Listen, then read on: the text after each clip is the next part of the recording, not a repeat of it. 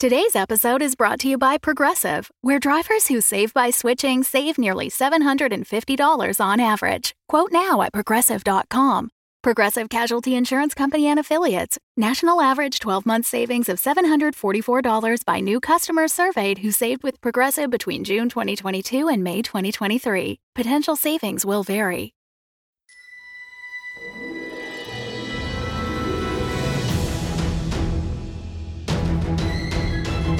Welcome back to Curse Code and Crown, a live play Dungeons and Dragons 5th edition podcast featuring a fully original world and campaign. I am the wizard Cronox, observer of time. Curse Code and Crown features our regular voiceover artists and improvisers, Laura Hamstra as the Orc Countess Ida and Princess Gwendolyn.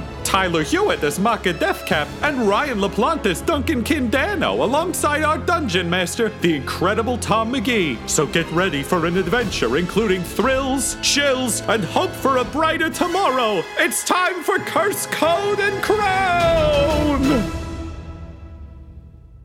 Duncan, before you stands a relic of a life that at this point seems about as distant as, as a life can seem.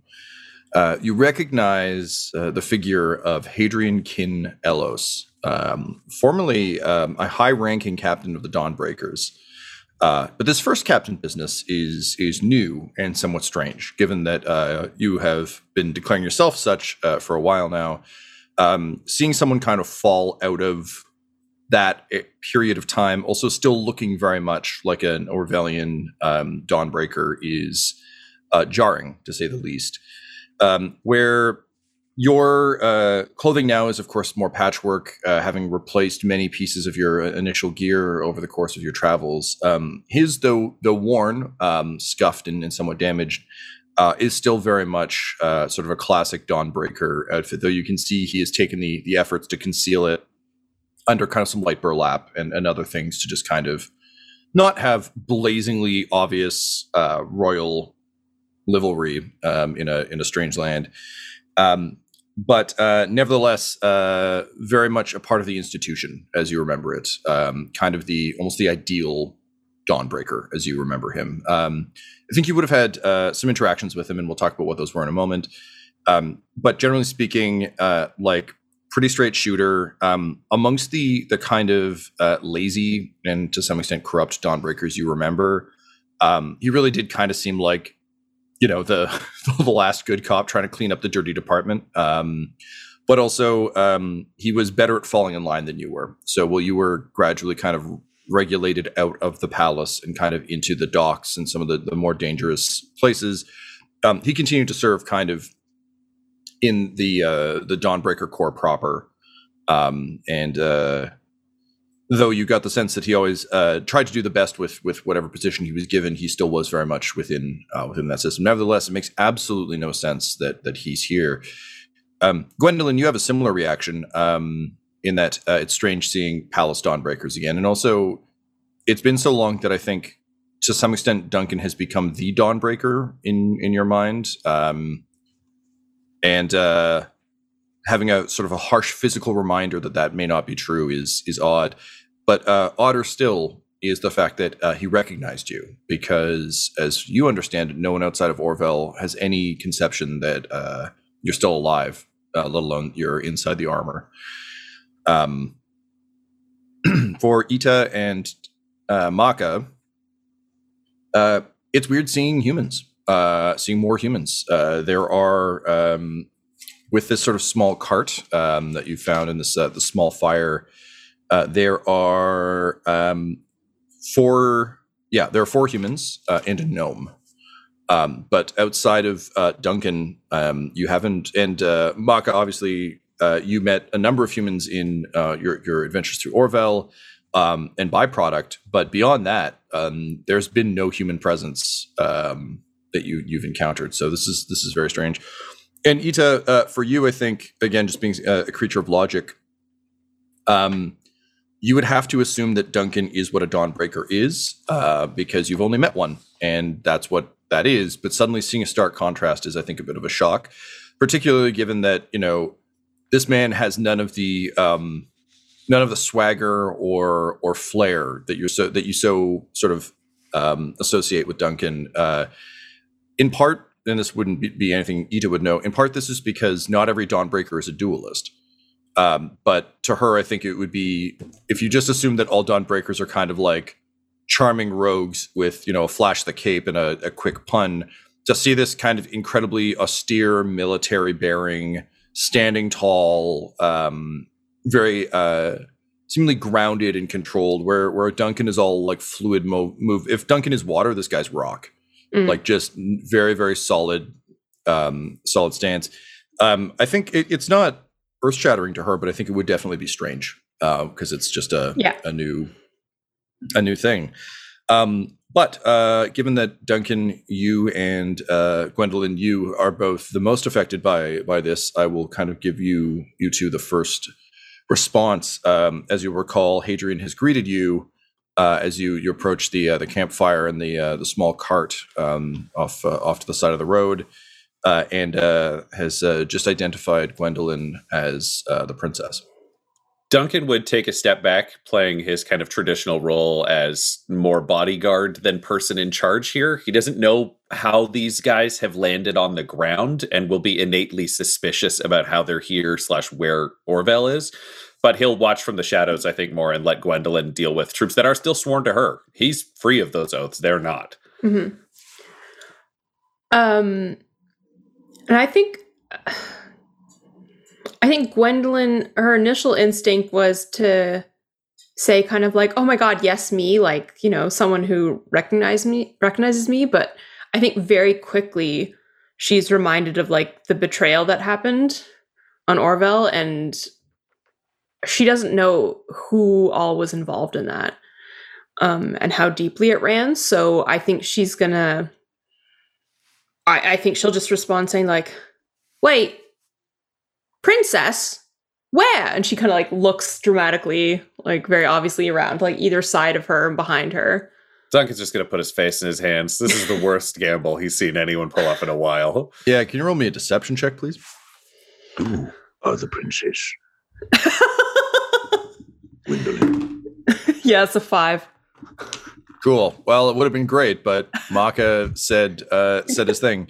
Um, Hadrian uh, kind of smirks uh, at that, uh, sort of shooting uh, a glance to you, uh, Maka, and then he, he looks back to you, Gwendolyn, and uh, just um, uh, sort of again with with bemusement, but also um, still a good degree of um, care and uh, I guess I was going to say reverence, but that's not the right term. Um, Respect. Respect. maybe? Thank you. Yes. Um, he just says, "Ah, uh, perhaps I should admit I have you at a bit of a disadvantage, Your Highness."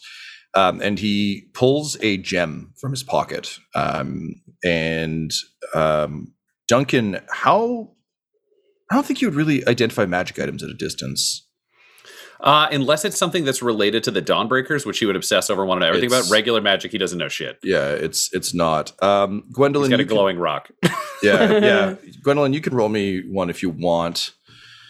Sure. Um, Maka, you could as well. Um, this would be Arcana.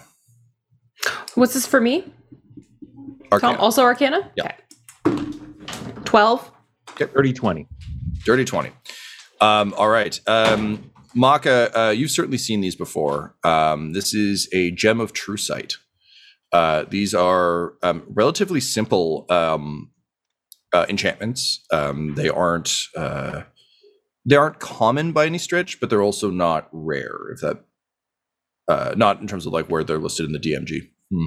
but uh, in terms of um, They're in- expensive, but not. in, in the world of Gren, um, yeah, they're they're they're things that are, are common enough uh, to see. I guess in like Harry Potter terms, would be like the equivalent of like a broomstick or something, where it's like lots of people have them. They're still really expensive, but like they exist in the world. And um, uh, Bleen in particular um, has certainly dealt with uh, export of a lot of these uh, because they were an easy enough magic item to kind of sell. It's also I don't think you would know this, but Gwendolyn, you might. It's a way for um, uh, nobility to feel like they're magicians without actually learning anything because it's an easy an easy trick. Um, so he uh, he holds it up and he says, uh, This stone allows me to see things that others might miss. We've been making much use of it since we landed here in the down low, but it would seem that it has revealed something about your nature that you are somewhat reluctant to share, so I and my companions are willing to continue the ruse if that is what you desire, Your Highness. Well, all right. I'll, okay. I mean, sure. Okay. I guess if you know it's me. Um, but can I can I can I see use that gem for a minute? Because like that'll let me know that like you're who you say you are, and then we can like continue this with some like honesty. Because like to be quite frank, a lot of shit went down on Orville and I don't really quite know what's going on yet with everyone that was on Orville, who got down, who stayed up there, who was infected by the Sin Kai, and what's so. Also, how you got down and what you're doing here are a bit of a question mark, but apparently she wants to do the gem thing first. Um, Well, I just uh, figured I look at Daniel. like I just figured it will answer a lot of questions rather than like going through like you know an interrogation, like you know. um, and uh, a uh, a woman who is sitting on the on the cart, um, smoking a pipe, uh, kind of leaps down. Um, she's wearing um, sort of a, a heavy duster, um, so Mhm. like a like a long coat, um, made of uh, made of kind of a, a rough leather. Um, she's got a pair of goggles, um, kind of resting on her forehead. Uh, and is wearing um, one of those uh, leather sort of aviator caps from like the uh, the, the the 30s and, and 40s, um, and uh, you can just see like a kind of a like a just a spark of like pink hair kind of sticking out from from the corners. Um, so she leaps down uh, and she just says, "Well, you know, it seems to me that uh, you know if we're asking questions about what happened on Orville, the the talking suit of armor and uh, the missing Dawnbreaker and the giant turtle guy might have some answers that we want too. So uh, let's uh, let's be careful about the accusations we're tossing around here. Okay, we've had a pretty rough ride of things ourselves. And Hadrian like holds up a hand and um, looks embarrassed in that way that only uh, a properly austere person can. Um, and uh, honestly, having uh, based him on um, Lance Reddick, like it's that level of just like mm, just taking a second and uh, for opening his eyes and saying, uh, "You'll have to excuse Jasmine. She is correct. We have seen, as she put it, some shit since we left Orville, but." And he turns and he just says, Miss Dean, I warned you in advance that you must let me take lead in these situations. Your temperament is not ideal for such things. Then he turns back and he says, uh, Again, you have my apologies. Uh, Princess, this gem came from the treasuries of Orville. Given that those treasuries are the property of the royal family, it is, of course, yours. You may use it as you see fit. Uh, and he hands it to you. All right, and I and I take it. Uh, Yep. Does anything happen like when I look at them all? Yeah. I don't know how this works. Well, uh, it's an item you just got, so you, you will learn. Um, Yay. So uh, it is a gem of seeing. Uh, it has three charges. As an action, uh, you can speak the gem's command word and expend one charge. For the next 10 minutes, you have true sight out to 120 feet when you peer through the gem, and it will regain 1d3 expended charges daily at dawn. Hmm. So to answer your question from the end of last session, when do I get my toys? Now. You get your toys now at the beginning of the next session. never forgive, never forget. It's been months for us. I know it's Hey, been I didn't ask. Mm. uh, yeah, that was Oh, your wait. character.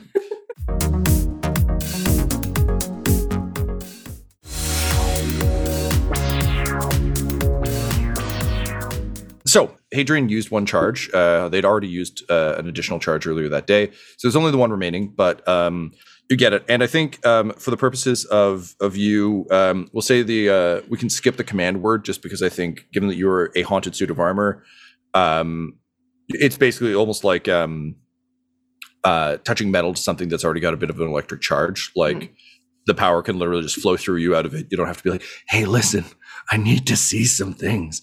Um, that said, uh, if your companions are to use it, they, they would need to um, use a command word of some sort. I think even though it's more, like it's like a kind of an automatic thing. I think Gwendolyn would just like hold it and be like, look at the gem and just say like, "I am the rightful heir to the throne of Orvel. Reveal the truth," and would assume that that's like Great. all Um, she needed to do. Yeah, um, we'll say that "reveal the truth" then is the uh, is the, the the command phrase that that uh, locks to it. But we'll also kind of take this as like a, "Hey, you got a previously enjoyed device. Like it's, you have to give it a new password." um, so, um, holding, uh, what would you like to look at? Because basically, you hold it up um, to your eye. Given that you don't have physical eyes, um, I, It's complicated. I, want to raise my hand. She does have that little mining lamp. because she put she it in the lamp does. and have She it she yeah yeah I'd, I'd buy that. Ooh. would Duncan would Duncan suggest that or Ryan are you suggesting That's that? Ryan saying an option for Laura to consider, not Duncan telling Gwendolyn how to use it. For him, you've just received a rock. I don't even know if he believes it's real. Um, all right. Well, then Yeah. Hadrian will step forward as you're kind of putting it in front of your face and kind of moving it around awkwardly and like holding it up to like the eyes of the mask. Yeah. I Um, like basically like kind of like put it in my hand. I'm like thrust it forward. Like, does Yeah. that do anything? Well, actually, that would because by thrusting it forward, you can see enough through it that I think it's like looking through a hole in a wall where you start to like kind of see see things differently. So you'd, you'd be able to figure it out. Again, the, the weird thing is you can see. Yeah. determined. So I think, um, and yeah, we can fix it later. But for now, just holding it out. Um, what are you trying to determine? Um, I'm trying to determine if um if Hadrian is who he says he is, and I don't know how, how much I can see, but I want to see if he's being honest. I'd like to know that. So true sight is a little bit different than that, but here, give me one sec.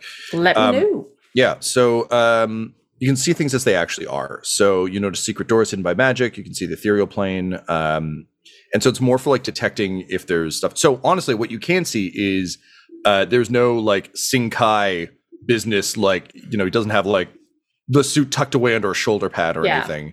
Um, all uh, all of these people appear as they are. The gnome has um, glowing tattoos um, under uh, under his armor um, that seem to be magical enhancements uh, of some sort, um, along with kind of a like a vaguely Mike Tyson face tattoo that's glowing. Um, that just appears like an old faded tattoo, but uh, with the true sight lens, um, glows with kind of a, a, a bluish brilliance. Okay. Um, all the tattoos have different colors glowing on them, um, but uh, other than that, um, that you can certainly see some magical uh, resonance off some of the things in the cart. Um, but uh, no, he otherwise uh, you you you see what you see. Okay. Um I think I think if we want to get it into my little lantern place, I think it's Gwendolyn's kind of holding it, like going goes to put it away, realize she doesn't have a pocket. Her backpack's kind of awkward to like get Mhm. out, and so she just pops it in there for the time being. Right? Yeah, just wedge it into the candle, uh, the candle nub. Um, fantastic. And just said, All right, okay, so you are you are who you say you are. We may proceed.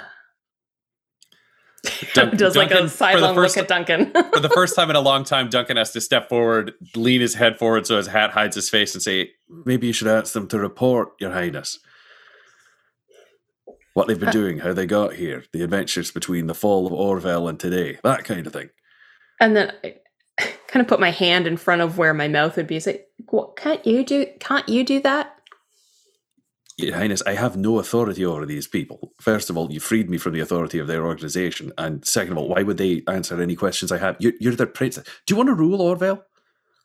Well, yeah. Well, then maybe you should start today. Okay, all right.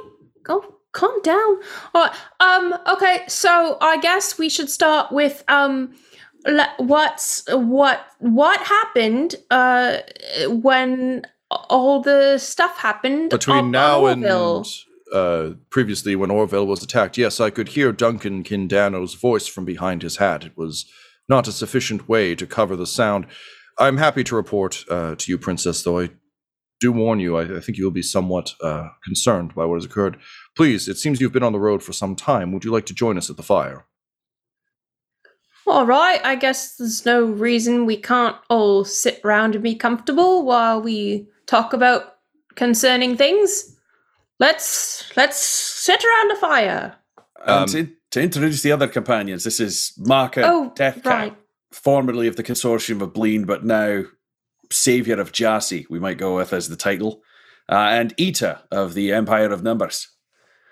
Um, and uh, he kind of looks to to both of you, um, Ida and Maka, and he says, uh, "May I ask, are the two of you also exiles from your home nations?" Uh, yes. Yes, I am. Excellent. And you? And Ida just says, um, "Yes, I when I left uh, my home, I did not realize that I was in exile.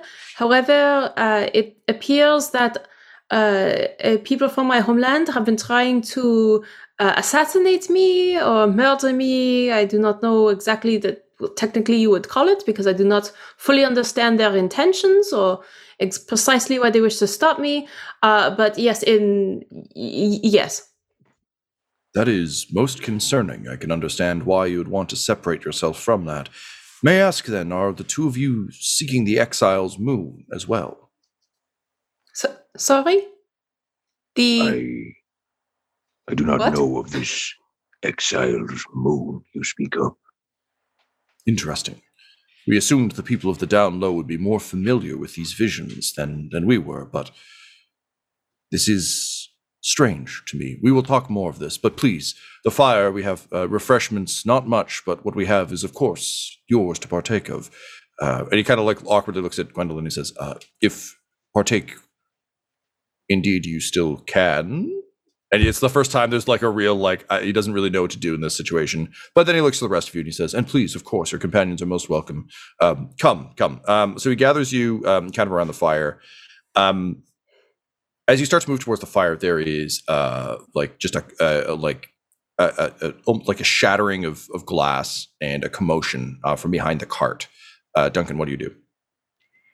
Uh, Duncan is just dodging aside, uh, like weapons ready. Like he's not sure what's happening, so he's got to scope that out first. But it would Right. be the immediate flank to be able to come at whatever it is from a different angle than his companions. Okay, so you spin around the corner and uh, you see a, a teenager um, wearing uh, a uniform that you remember all too well uh, as uh, the uh, sort of like essentially jumpsuit of uh, a squire of the Dawnbreakers. So these are uh, aspirants who are hopeful um, to join um, once they've kind of completed the rites and the rituals.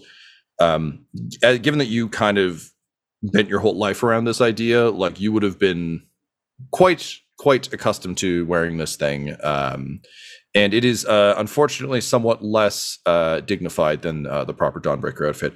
Um, Ryan, what does this thing look like? Uh oh man. Okay, if you picture uh the outfits from Demolition Man, if you remember the police outfits that like Rob Schneider wears, where it's a little bit too fitted, it's a little bit kind of like Star Trek infused, a little bit policey, but it ends up just making you look like a dork because it's like it's so it's so Yes. righteous and justified and like I'm here to help, but it does not in any way suggest authority. It's just I'm here to help. Like I'll I'll hug you if you're sad. Seems to be more of its vibe than anything else. Uh, it's not black. It's a it's a it's a sky blue. Like the idea is that they could just come in like the weather and help. Uh, so it, it's it's much more kind of the lighter side of Orvel. Things shift towards uh, black once oaths have been sworn. Great. Um, so he looks up, uh, just like a, a deer caught in the headlights, like just wide-eyed uh, terror. Um, you can think like a, a slightly older uh, Toothless from Stranger Things. Um, so just like kind of cherubic features, but also like a tremendously good face for "I fucked up," uh, which is what what he's currently wearing. Um, and uh, you can see that there's um, what looks to be a truly ornate and and like ancient urn shattered at his feet. Um, and uh, in one hand he's got a towel, in another hand he's got a footstool, and he just stands there and he says, "Uh, seat for princess. I wanted to get a seat for the princess." And what is your name, aspirant? Squire Nibs, sir. Um, and you just hear Hadrian say, Nibs, that urn was held in a place of the utmost honor within the treasury, and you ruined it for a footstool? And um, immediately the gnome and uh, the, uh, the lady in the duster just burst into laughter. Um, and from out of the cart comes another uh, human who is wearing a tattered um, royal butler out- outfit uh, from the Palace of Orvel. Um, think uh, Thomas from Downton Abbey. So just like a face, kind of always like he he just bit into a lemon. Like no matter how happy Yes. he is, just like a little bit off all the time. Um, and Gwendolyn, having spent the most time in the Palace of Orvel, uh, we've established that everyone wears um, that part of the pageantry of the uh, Philosopher King's court uh, is that everyone wears an outfit suited to their their uh, profession. So we know this butler is in, in is in tails of some sort. Um, but uh, what does an Orvelian butler wear?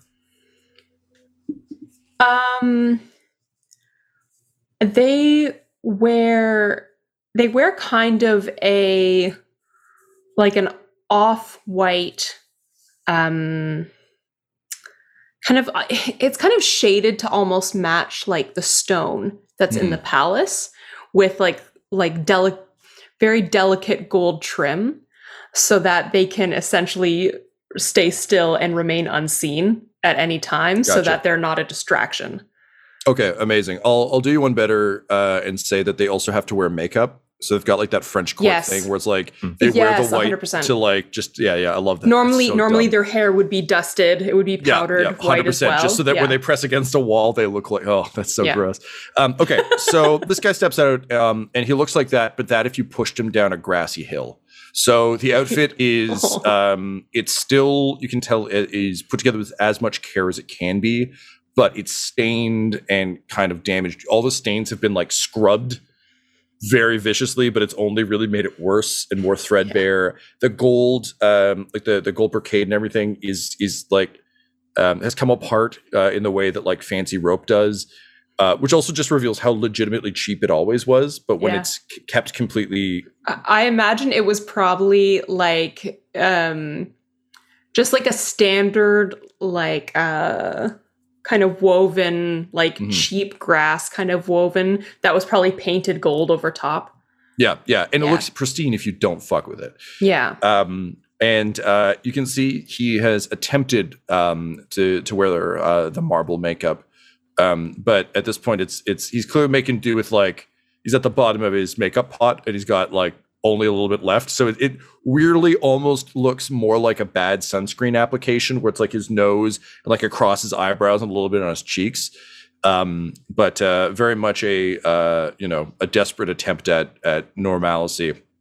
Hmm. Um, and he uh, just kind of uh, leaps out and says, "Ah, "That was that was third dynasty, uh, almost as old as Orvel itself, now ground to dust by the slippery hands of an idiot."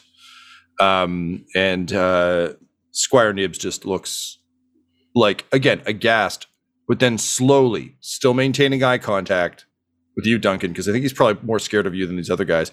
Just like moves over to the fire and just like puts down the footstool and like puts a towel over a log. Um, thank- Thank you for creating a seat for the princess, Squire Nibs. As you know, wealth has no interest to a Dawnbreaker, and anyone who wears this uniform, Uh, Duncan just turns with a steely gaze to the butler. is no fool. Fools speak poorly of Dawnbreakers. um, and uh, Hadrian kind of like smiles at that and kind of like nods to you.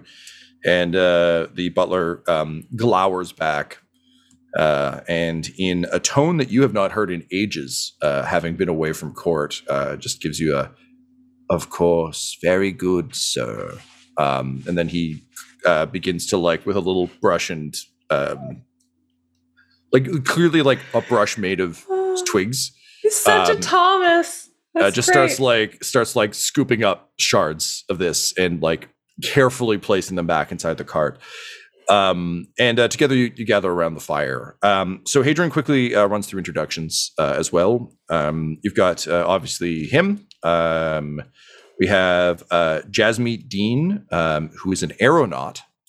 Uh, Hmm. she is one of the engineers responsible for keeping Orville, uh, all the the technology that keeps Orville uh, aloft, working. Uh, having now seen that technology at work um, in the Spiro station, uh, or sorry, Nimbus station, uh, you get the sense that not unlike a lot of the uh, technology in Warhammer 40,000, um, it's likely maintained by Orvelian engineers who have no idea how to replicate it. So they can keep it going, they can keep it healthy, they can like fix it.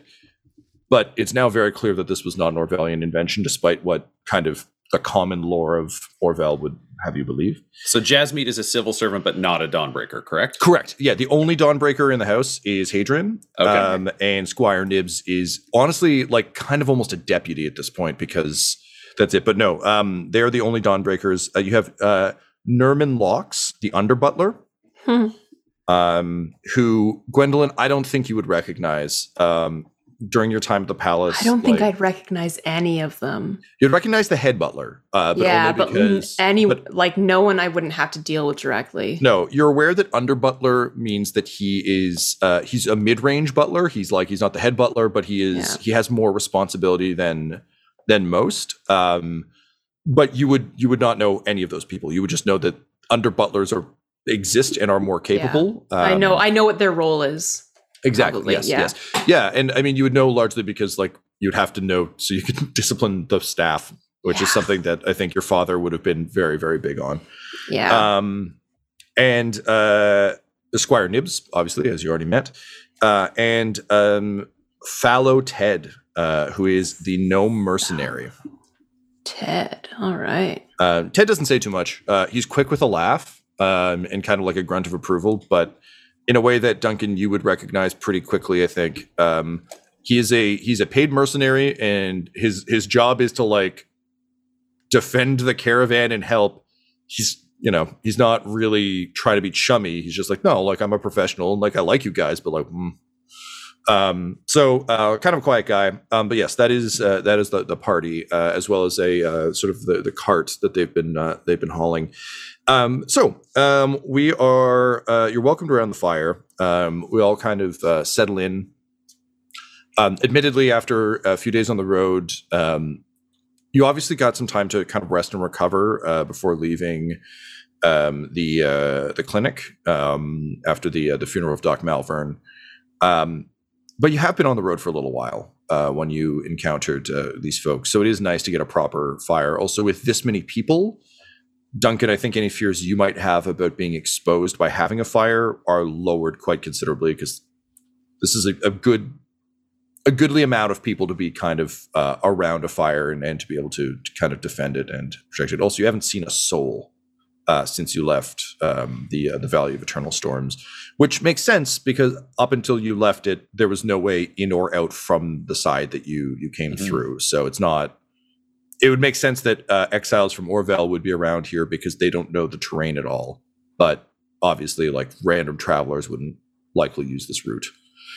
Um, so um, you settle down. Um, uh, Squire Nibs uh, and uh, Nerman uh, bring out uh, a, a decent amount of, of uh, food and drink. It is it is sparse, but it is um, nourishing.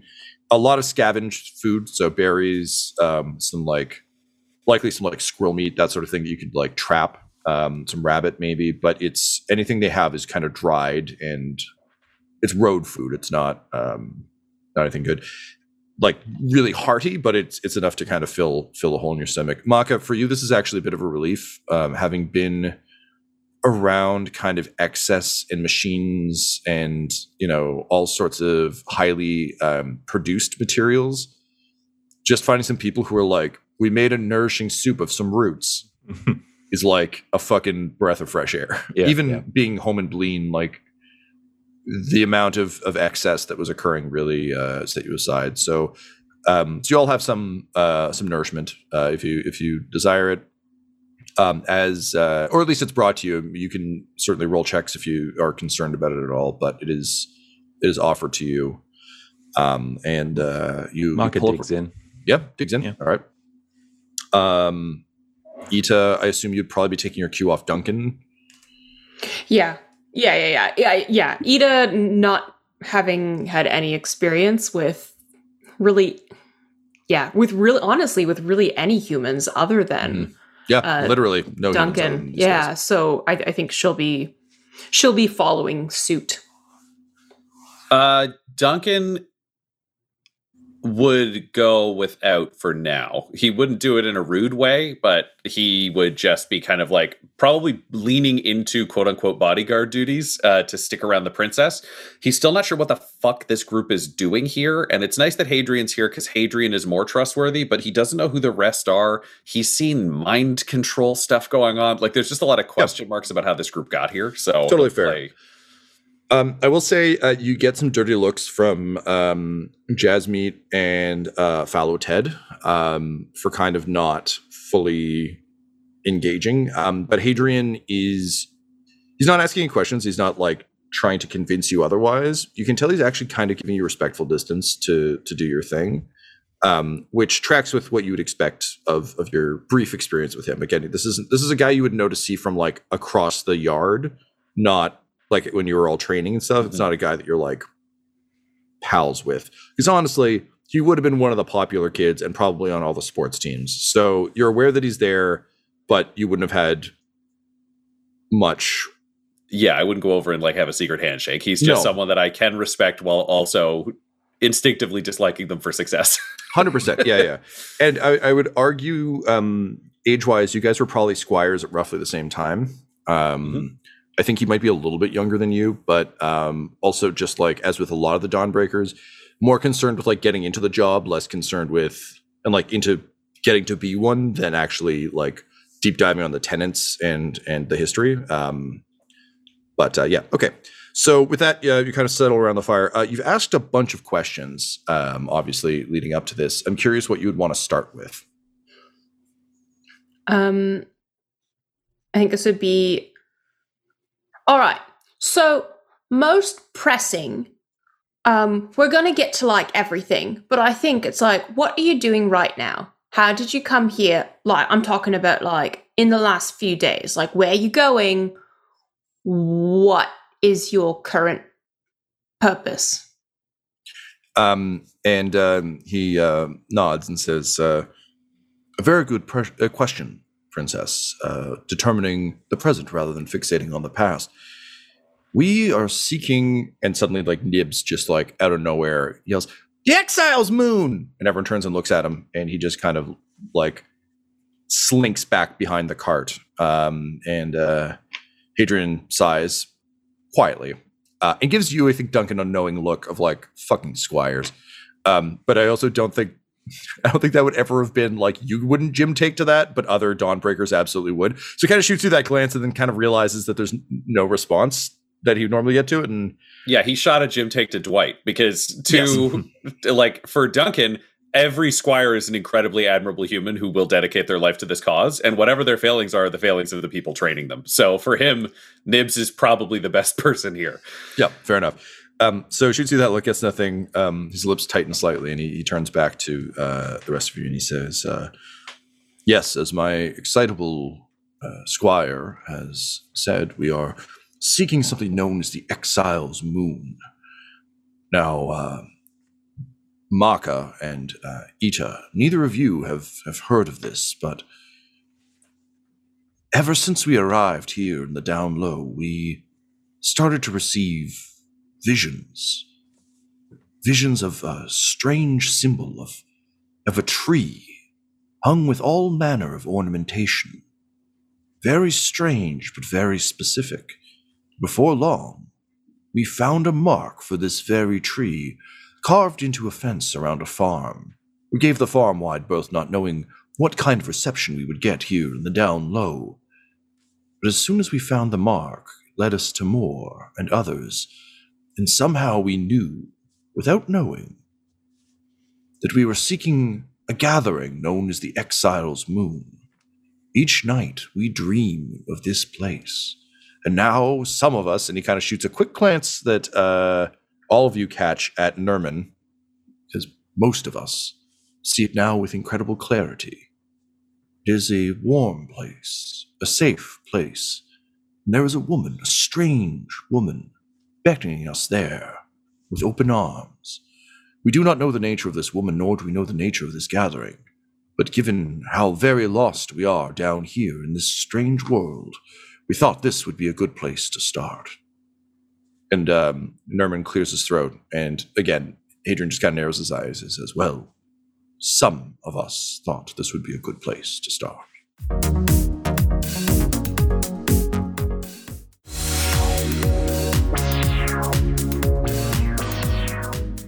Right, that's great. So, um, under Butler Nerman, um, why do you dissent? Please speak openly and freely. Um, and uh, he looks with kind of a cocked eye, challenging cocked eyebrow to Hadrian, and kind of like a "You gonna stop me, bud?" way. And um, Hadrian with again just a thin, a thin smile of uh, like barely constrained uh, loathing, just kind of nods. And uh, Nerman says, uh,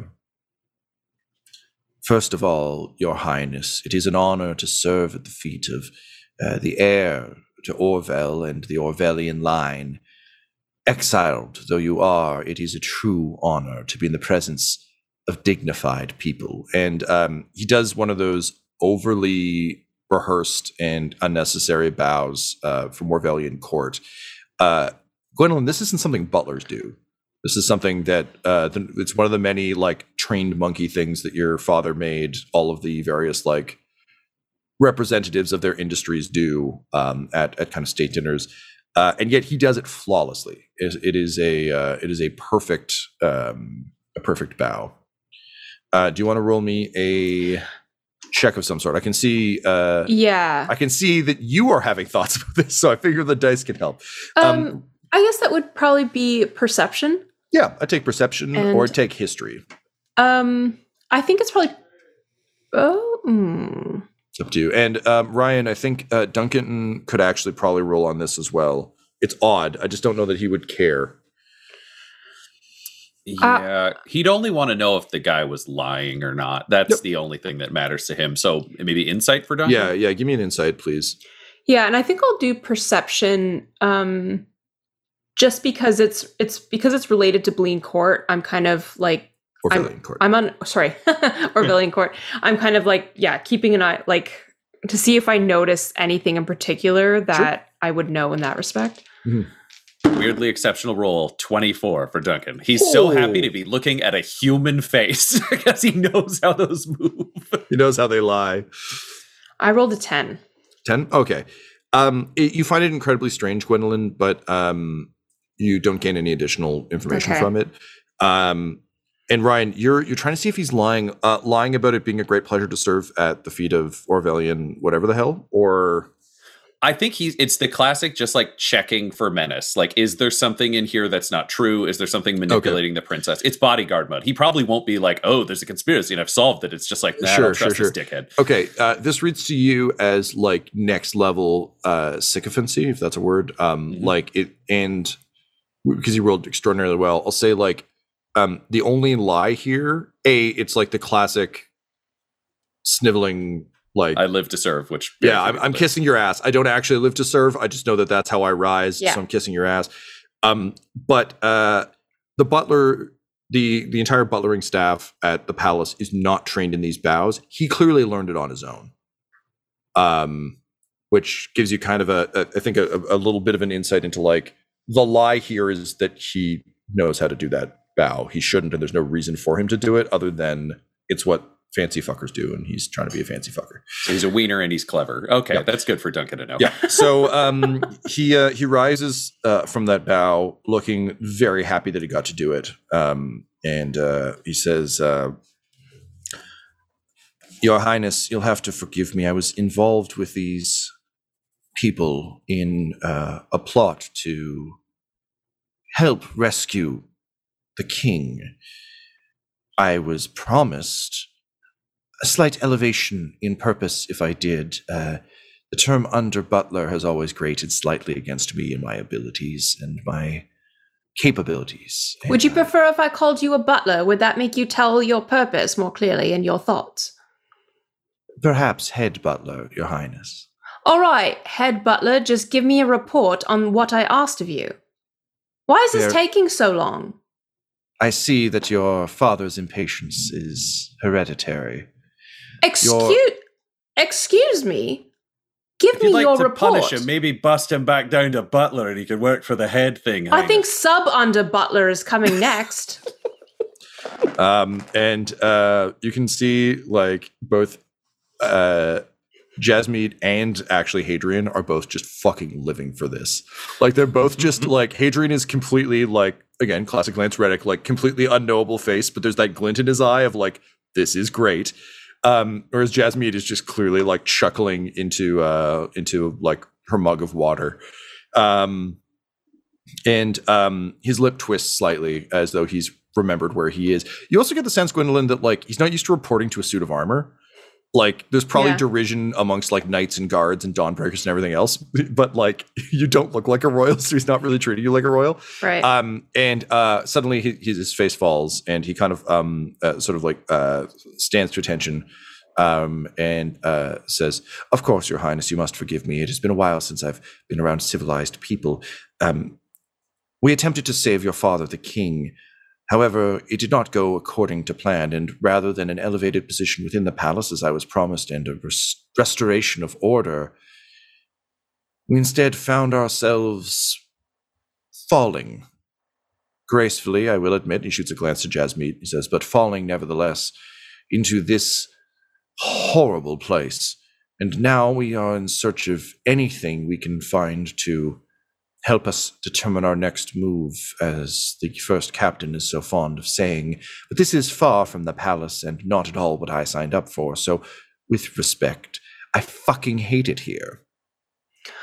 All right. So you're pretty much against everything that doesn't get you back to the palace. It's not like your thoughts on the exile moon, like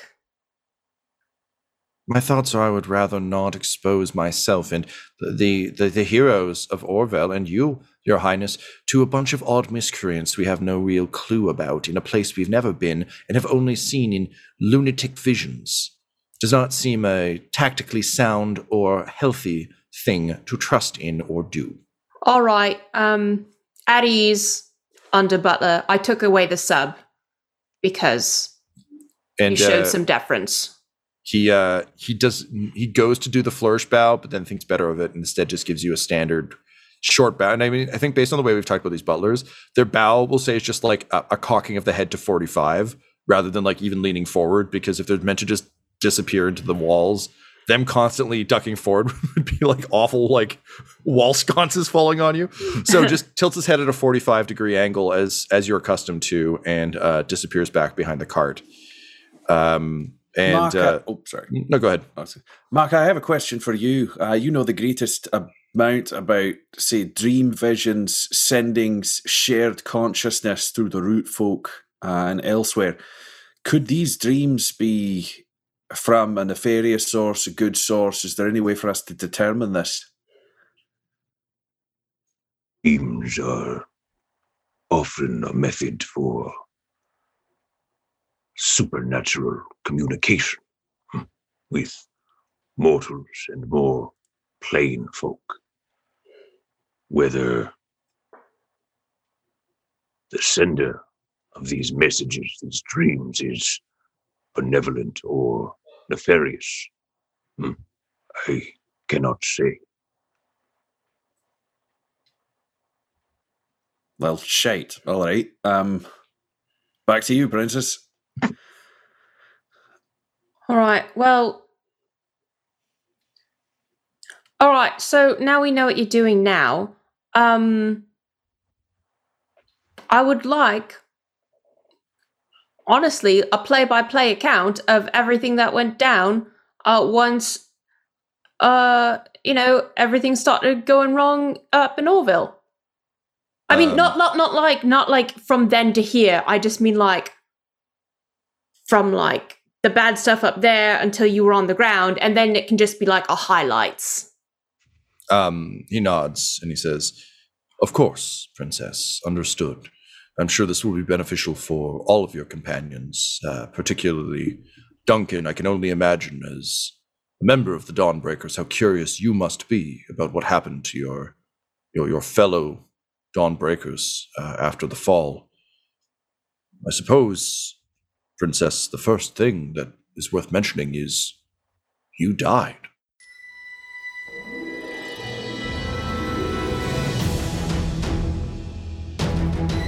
This episode of Curse Code and Crowd Sound was mixed and edited by Laura Hemstra, and the campaign was created by Tom McGee. Our original theme music was composed by Landon Noblock, and Curse Code and Crown's artwork was created by the brilliant Del Borovic. If you want to follow our players or our DM on Twitter, you can reach out to Laura at EL Hamstring, Ryan at the Ryan LeBlanc, Tyler at Tyler underscore Hewitt, Tom McGee at McGee TD, or you can message our whole company at Dum Dum Dice. So please join us again for more Curse, Code, and Crown!